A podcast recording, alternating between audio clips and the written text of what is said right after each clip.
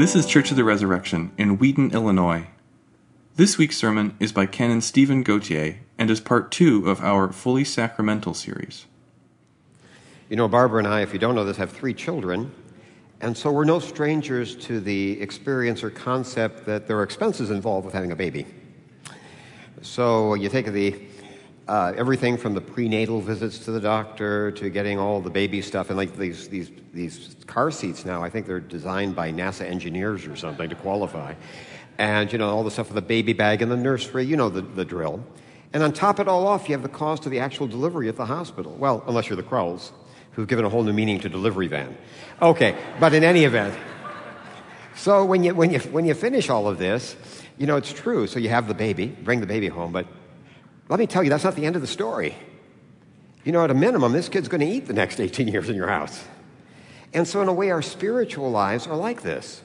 It certainly doesn't end, you know, we, we're, we're reborn once in our baptism. But that's not the end of the story.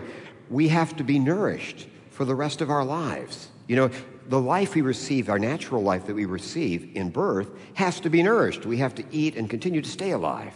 We're given birth in baptism. The question is, how is that life? How is that divinely sustained? And that's the story of Eucharist. Now, the Bible compares our situation. It says the Bible tells us the way to understand the Eucharist is to think it's parallel to the situation that we had with Israel during the Exodus. Let me read you a line from 1 Corinthians. Paul says, speaking of the Israelites during the Exodus, he says, All were baptized into Moses in the cloud and in the sea and all ate the same spiritual food and drank the same spiritual drink. So here's the parallel he's drawing. Remember when they were in Egypt, they were slaves basically under the death of slavery. And they're liberated. They cross the Red Sea. And he compares it like a baptism. They cross the Red Sea, and when they're on the other side, they're free. Remember, the next morning, what happens is the bodies actually wash up on the shore. And the reason it's not just a grisly detail is you might logically think, well, gee, if they simply cross to the Red Sea, well, sure, there's going to be a delay, but there are boats. People walk around. They would just have a head start. How do we know this is once and for all forever? It had to be that the Egyptians were gone, they were dead. And so that's why they emphasize after this not only is Israel on the other side, but they will never, it's, it's definitive, it's once and for all, it's over. As far as the slavery is concerned, they've gone from death to life, but that's not the end of the story. What was God's promise he promised them the land, right? The land of Israel. He promised the land, promised to Abraham. But they weren't in the land. The Red Sea and the Holy Land, there's a space in between. They were going to have to cross. And that space was a desert. And what's the challenge of a desert? We say all of us have to eat and drink every day. How do you do that in a desert? This is, you know, you're not going, you might have been saved, but you're going to die. Remember, the Israelites said, Have you just bring, brought us out into the desert to die? Weren't there graves enough in Egypt? Look at the pyramids. Okay, weren't there graves enough? It was meant to be funny, the line, by the way, in the Exodus. There, aren't there graves enough in Egypt? It was actually meant to be humorous in, in the Bible. Okay, so, the, so basically, what happens is what God has to do is He's miraculously gives them sustenance. He gives them manna, bread from heaven, from the sky. Heaven and the sky, same word. Bread from heaven. And he gives them that, remember the rock that comes water, gushes out in a desert from this rock. He miraculously feeds them and gives them water every day. And Paul's saying that's what happens. The baptism, we bring new life. But our promise is that we will be with the Lord, seeing him to face to face in our resurrection body. That's our promised land. We're not there. So, how do we survive between our baptism, you know, our birth, and the fullness of that promise when God brings us home to that land with Him, seeing Him face to face? That's the story of Eucharist. Eucharist is that, that food for the journey, which is our title basically for the, for the sermon. Now, let me just get something straight here. There are three different good terms that people use to describe this. They're all biblical, they're all good terms.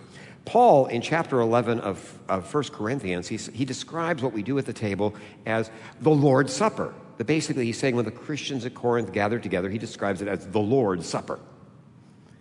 Later, uh, earlier on in an earlier chapter, when he describes what actually happens when we eat the bread, he says it's a, he uses the Greek word koinonia, which is it's a communion in the body, or more modern translations say participation.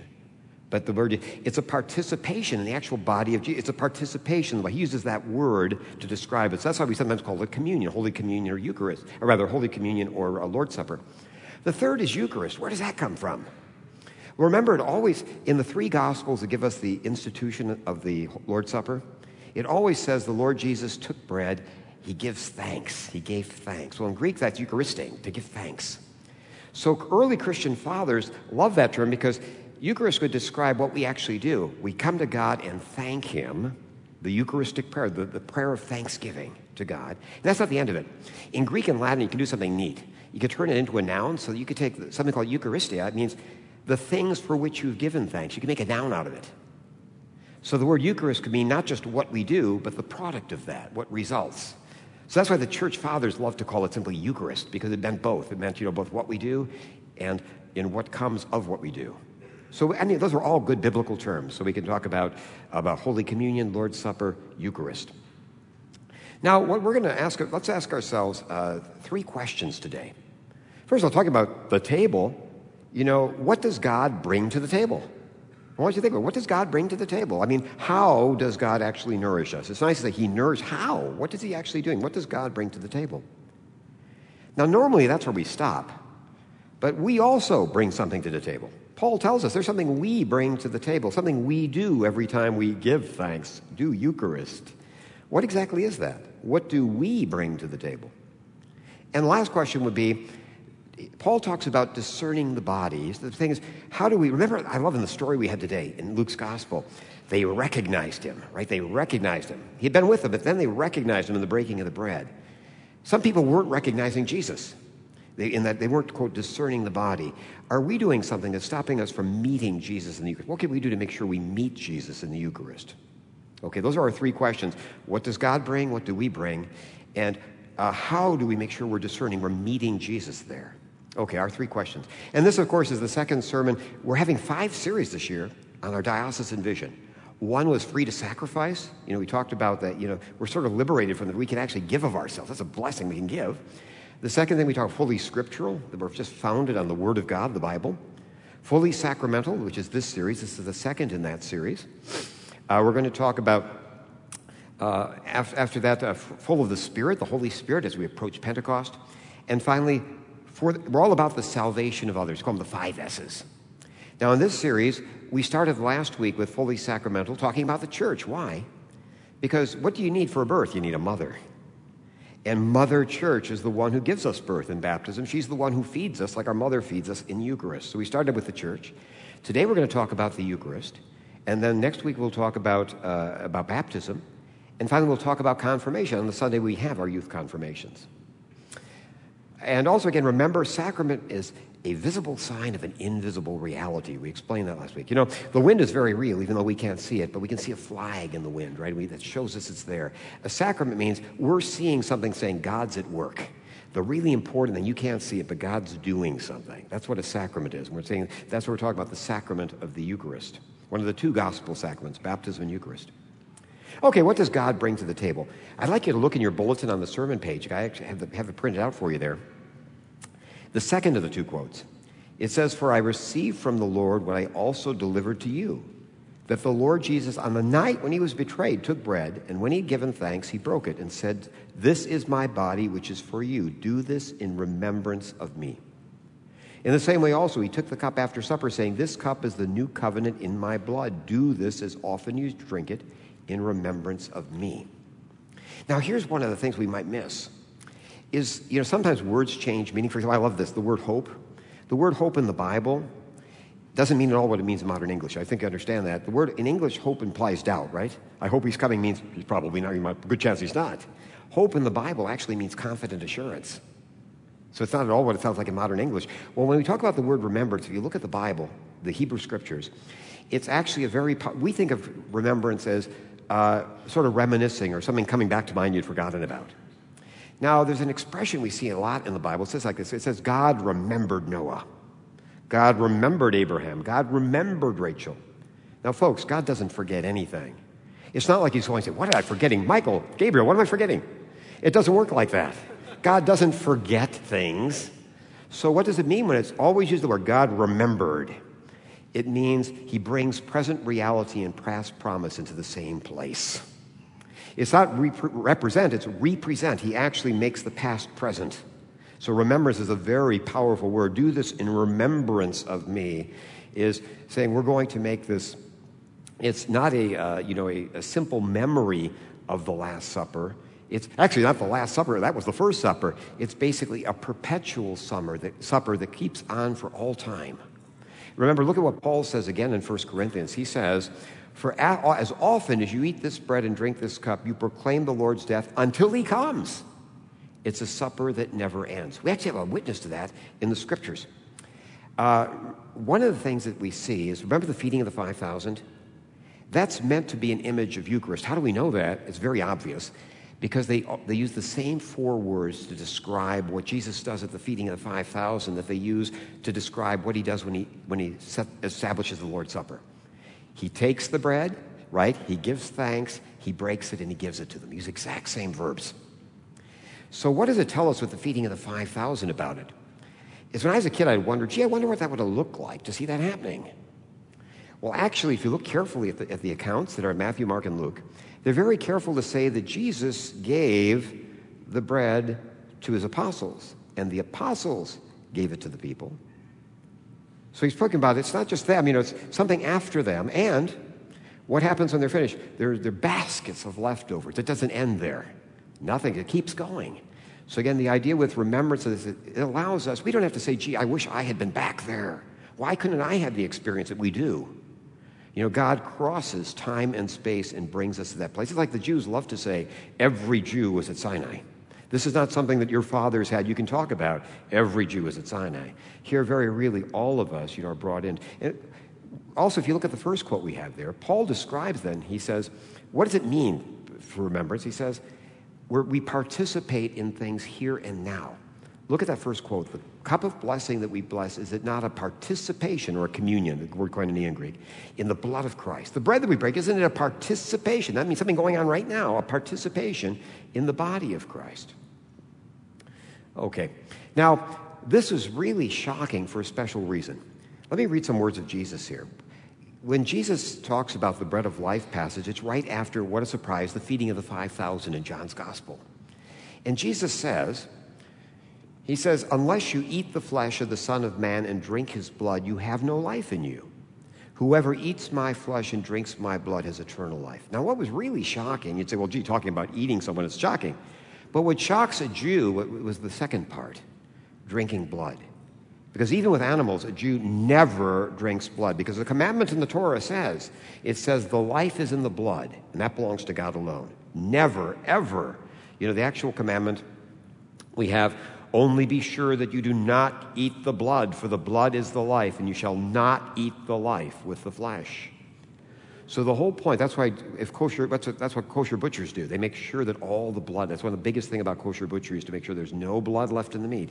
Because blood is a symbol, is life, and life belongs to God. So Jesus is actually saying, I want you to share in my life, my blood. Drink my blood. I want you to share, participate in my life. And since Jesus is God, that's eternal life. You know, to share in his life.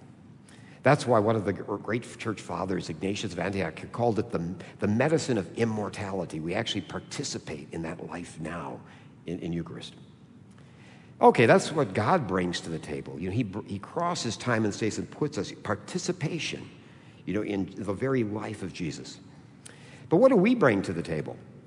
And what it says specifically in 1 Corinthians, Paul says, For as often as you eat this bread and drink this cup, you proclaim the Lord's death until he comes. He says, every time we are proclaiming the Lord's death. And that's done two ways, the theologians tell us.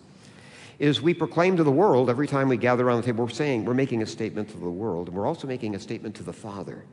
So, first of all, what are we proclaiming to the world? Let me tell you a story I love. It's a story beloved of any school child in the British Empire or Commonwealth knows this story. It's uh, one of the great moments of parliamentary history. It occurred on September 2nd, 1939.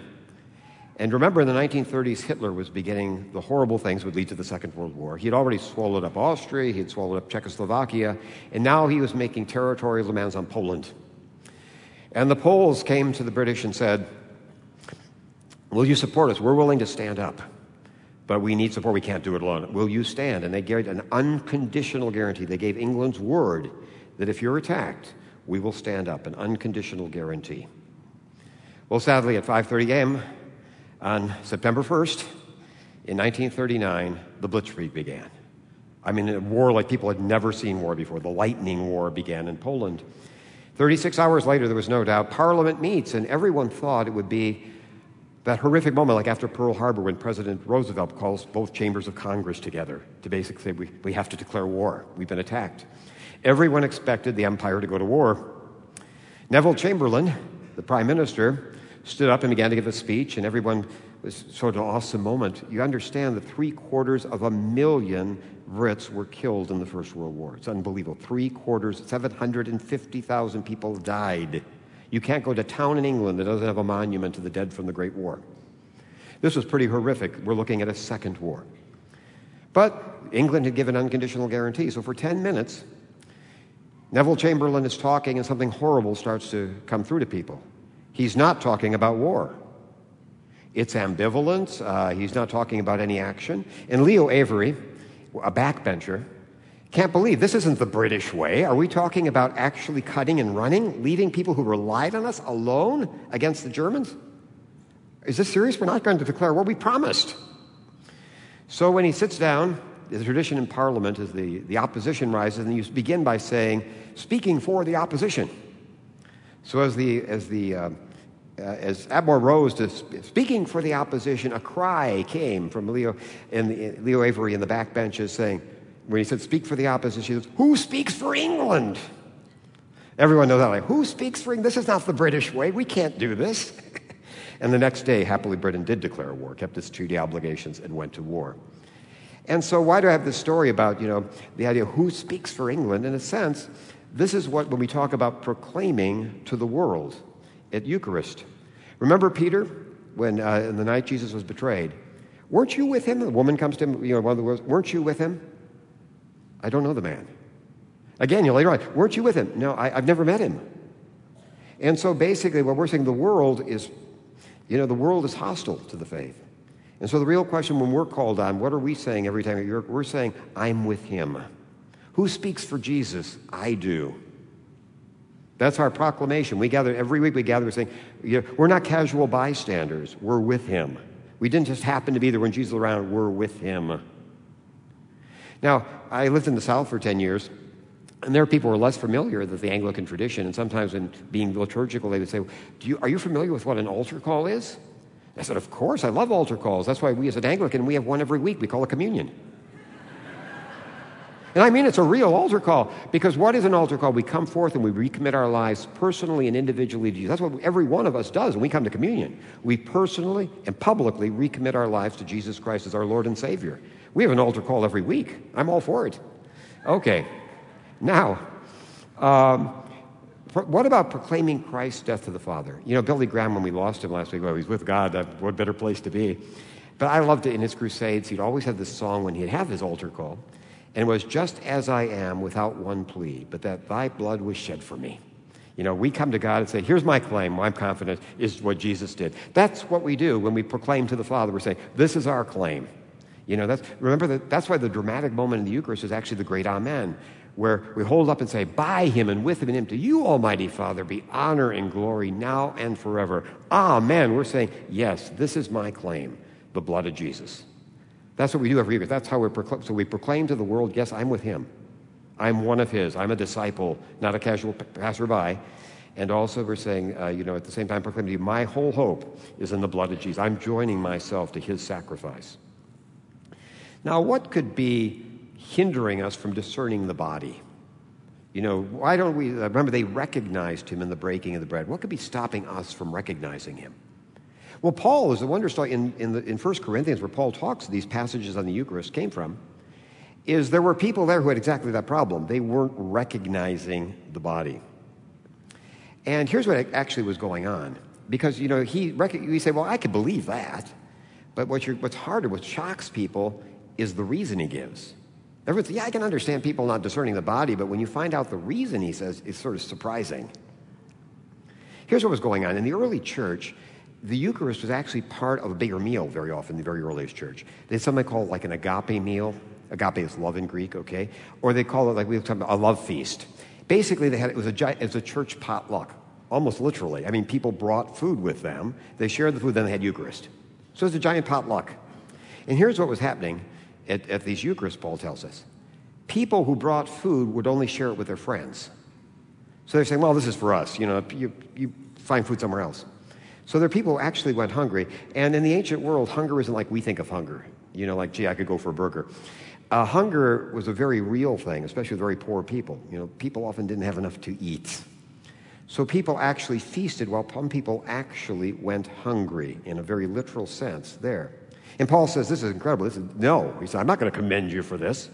Here's Paul's argument. He said, You can't claim you see Jesus here and not see him there. That's not possible. Remember, we said last week we talked about the church. The church is the body of Christ, where He's the head and we're the members of that body. And it's one body. You can't claim I'm, I'm, in, I'm in communion with the head, I'm just not communion with anybody else. It has to be both. And there's a beautiful way to remember this. Look at the cross behind the altar. The cross has to, to have two, it has two axes, right? It has a vertical and a horizontal. The vertical is, you know, in Eucharist, we have communion with God, communion in Christ with God. But we also, horizontal, we have communion with one another. Remember, he says, if you look in the quote in the bulletin, he says, you know, because we eat the, the one bread, we are one body. It makes us one. You can't have one without the other. You can't have a cross without vertical and horizontal. You can't have communion without both, communion with Christ. It's not something we just do individually, me and Jesus. That's certainly true. It's we in Jesus, too. It's always both me and we in Jesus. We can't just say, I'll just take the me and Jesus part. You do what, what you want. The two always go together. And that's why, by the way, we take such pains that every Eucharist, you notice we always have a confession of sin. That we sin against each other, not just about God, but against each other. We confess, that's why we confess it to each other. We've let everybody down in the body. And we also have a peace, right? We, have the, we offer each other the peace to show, to remind ourselves we're one body, and then we approach the table. That's why we do it that way.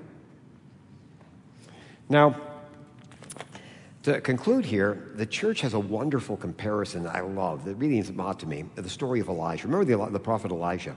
His great moment, uh, one of his great moments was his victory over the prophets of Baal. Remember at Mount Carmel? If you don't know the story, is Israel, a lot of people are going after pagan gods Baal. And he finally, I love him, he's a very direct guy. Prophets tended to be pretty direct, accounting for their lack of popularity. And uh, he. And he, uh, you know, he, he called them as he saw him, and he said, "Look, you know, he said, stop hobbling, stop limping between two opinions. Either God is God or is He? Make a choice." And he says, "Let's have it out." So it's a contest. Remember, he sets up two altars, and God comes through for him beautifully, and God is vindicated. But the trouble is, his enemy was a woman named Jezebel who just would not say die. well, actually, she did. Uh, she's saying, You're going to die, but you know, you get the idea. She, the woman did not give up. Okay, and she said, Look, I've had it because she was big on Baal worship. I'm going to get you. She said, You're going to be dead. So he has to flee into the desert, and he's really depressed. He's had this great mountaintop experience, and now he's really in the dumps. And he even says, I'd rather be dead. In, in poetic language, you say, I'd rather be, be gathered to my fathers, is the nice way of saying buried, you know, dead and buried. And so what happens, he falls asleep and he wakes up. And I want to read this passage to you. It's a short passage. It says he lay down and slept under a broom. He just, you know, the kind of just the kind of sleep you have when you're just bitterly disappointed, frightened and giving up. He lay down and slept under a broom tree, and behold, an angel touched him and said to him, Arise and eat. And he looked, and behold, and there was at his head a cake baked on hot stones and a jar of water. And he ate and drank and lay down again. And the angel of the Lord came again a second time and touched him and said, Arise and eat, for the journey is too great for you. And he arose, I love this, he arose and ate and drank and went in the strength of that food 40 days and 40 nights to Horeb, the Mount of God. The reason I love that line, there's a communion rail, one of, my, uh, one of the churches of my childhood. And it has, I still remember my dad, a blessed memory, showing me it was in Latin and explaining, here's what it means. He said he, ate, he ate and he drank and he walked in the strength of the food to the mountain of God. That's the story of Eucharist, as we're walking to our home with God, to the mountain of God. What's the, you know, it's, the angel says, get up and eat. You need strength for the journey. So we look, and there, there is the, you know, the food and the drink that God has prepared to give us that strength. So, as we go to communion, it's good to look up at that altar and remember that we're going to see that food and drink that God has prepared to sustain us on our journey. So let our prayer be that we too may eat and drink and walk in the strength of that food all the days of our life until we reach our heavenly goal, the mountain of God. Amen. Thanks for listening. Our vision at Church of the Resurrection is to equip everyone for transformation. As a part of that vision, we love to share dynamic teaching, original music, and stories of transformation. For more of what you heard today, check out the rest of our podcast. To learn more about our ministry, visit churchres.org.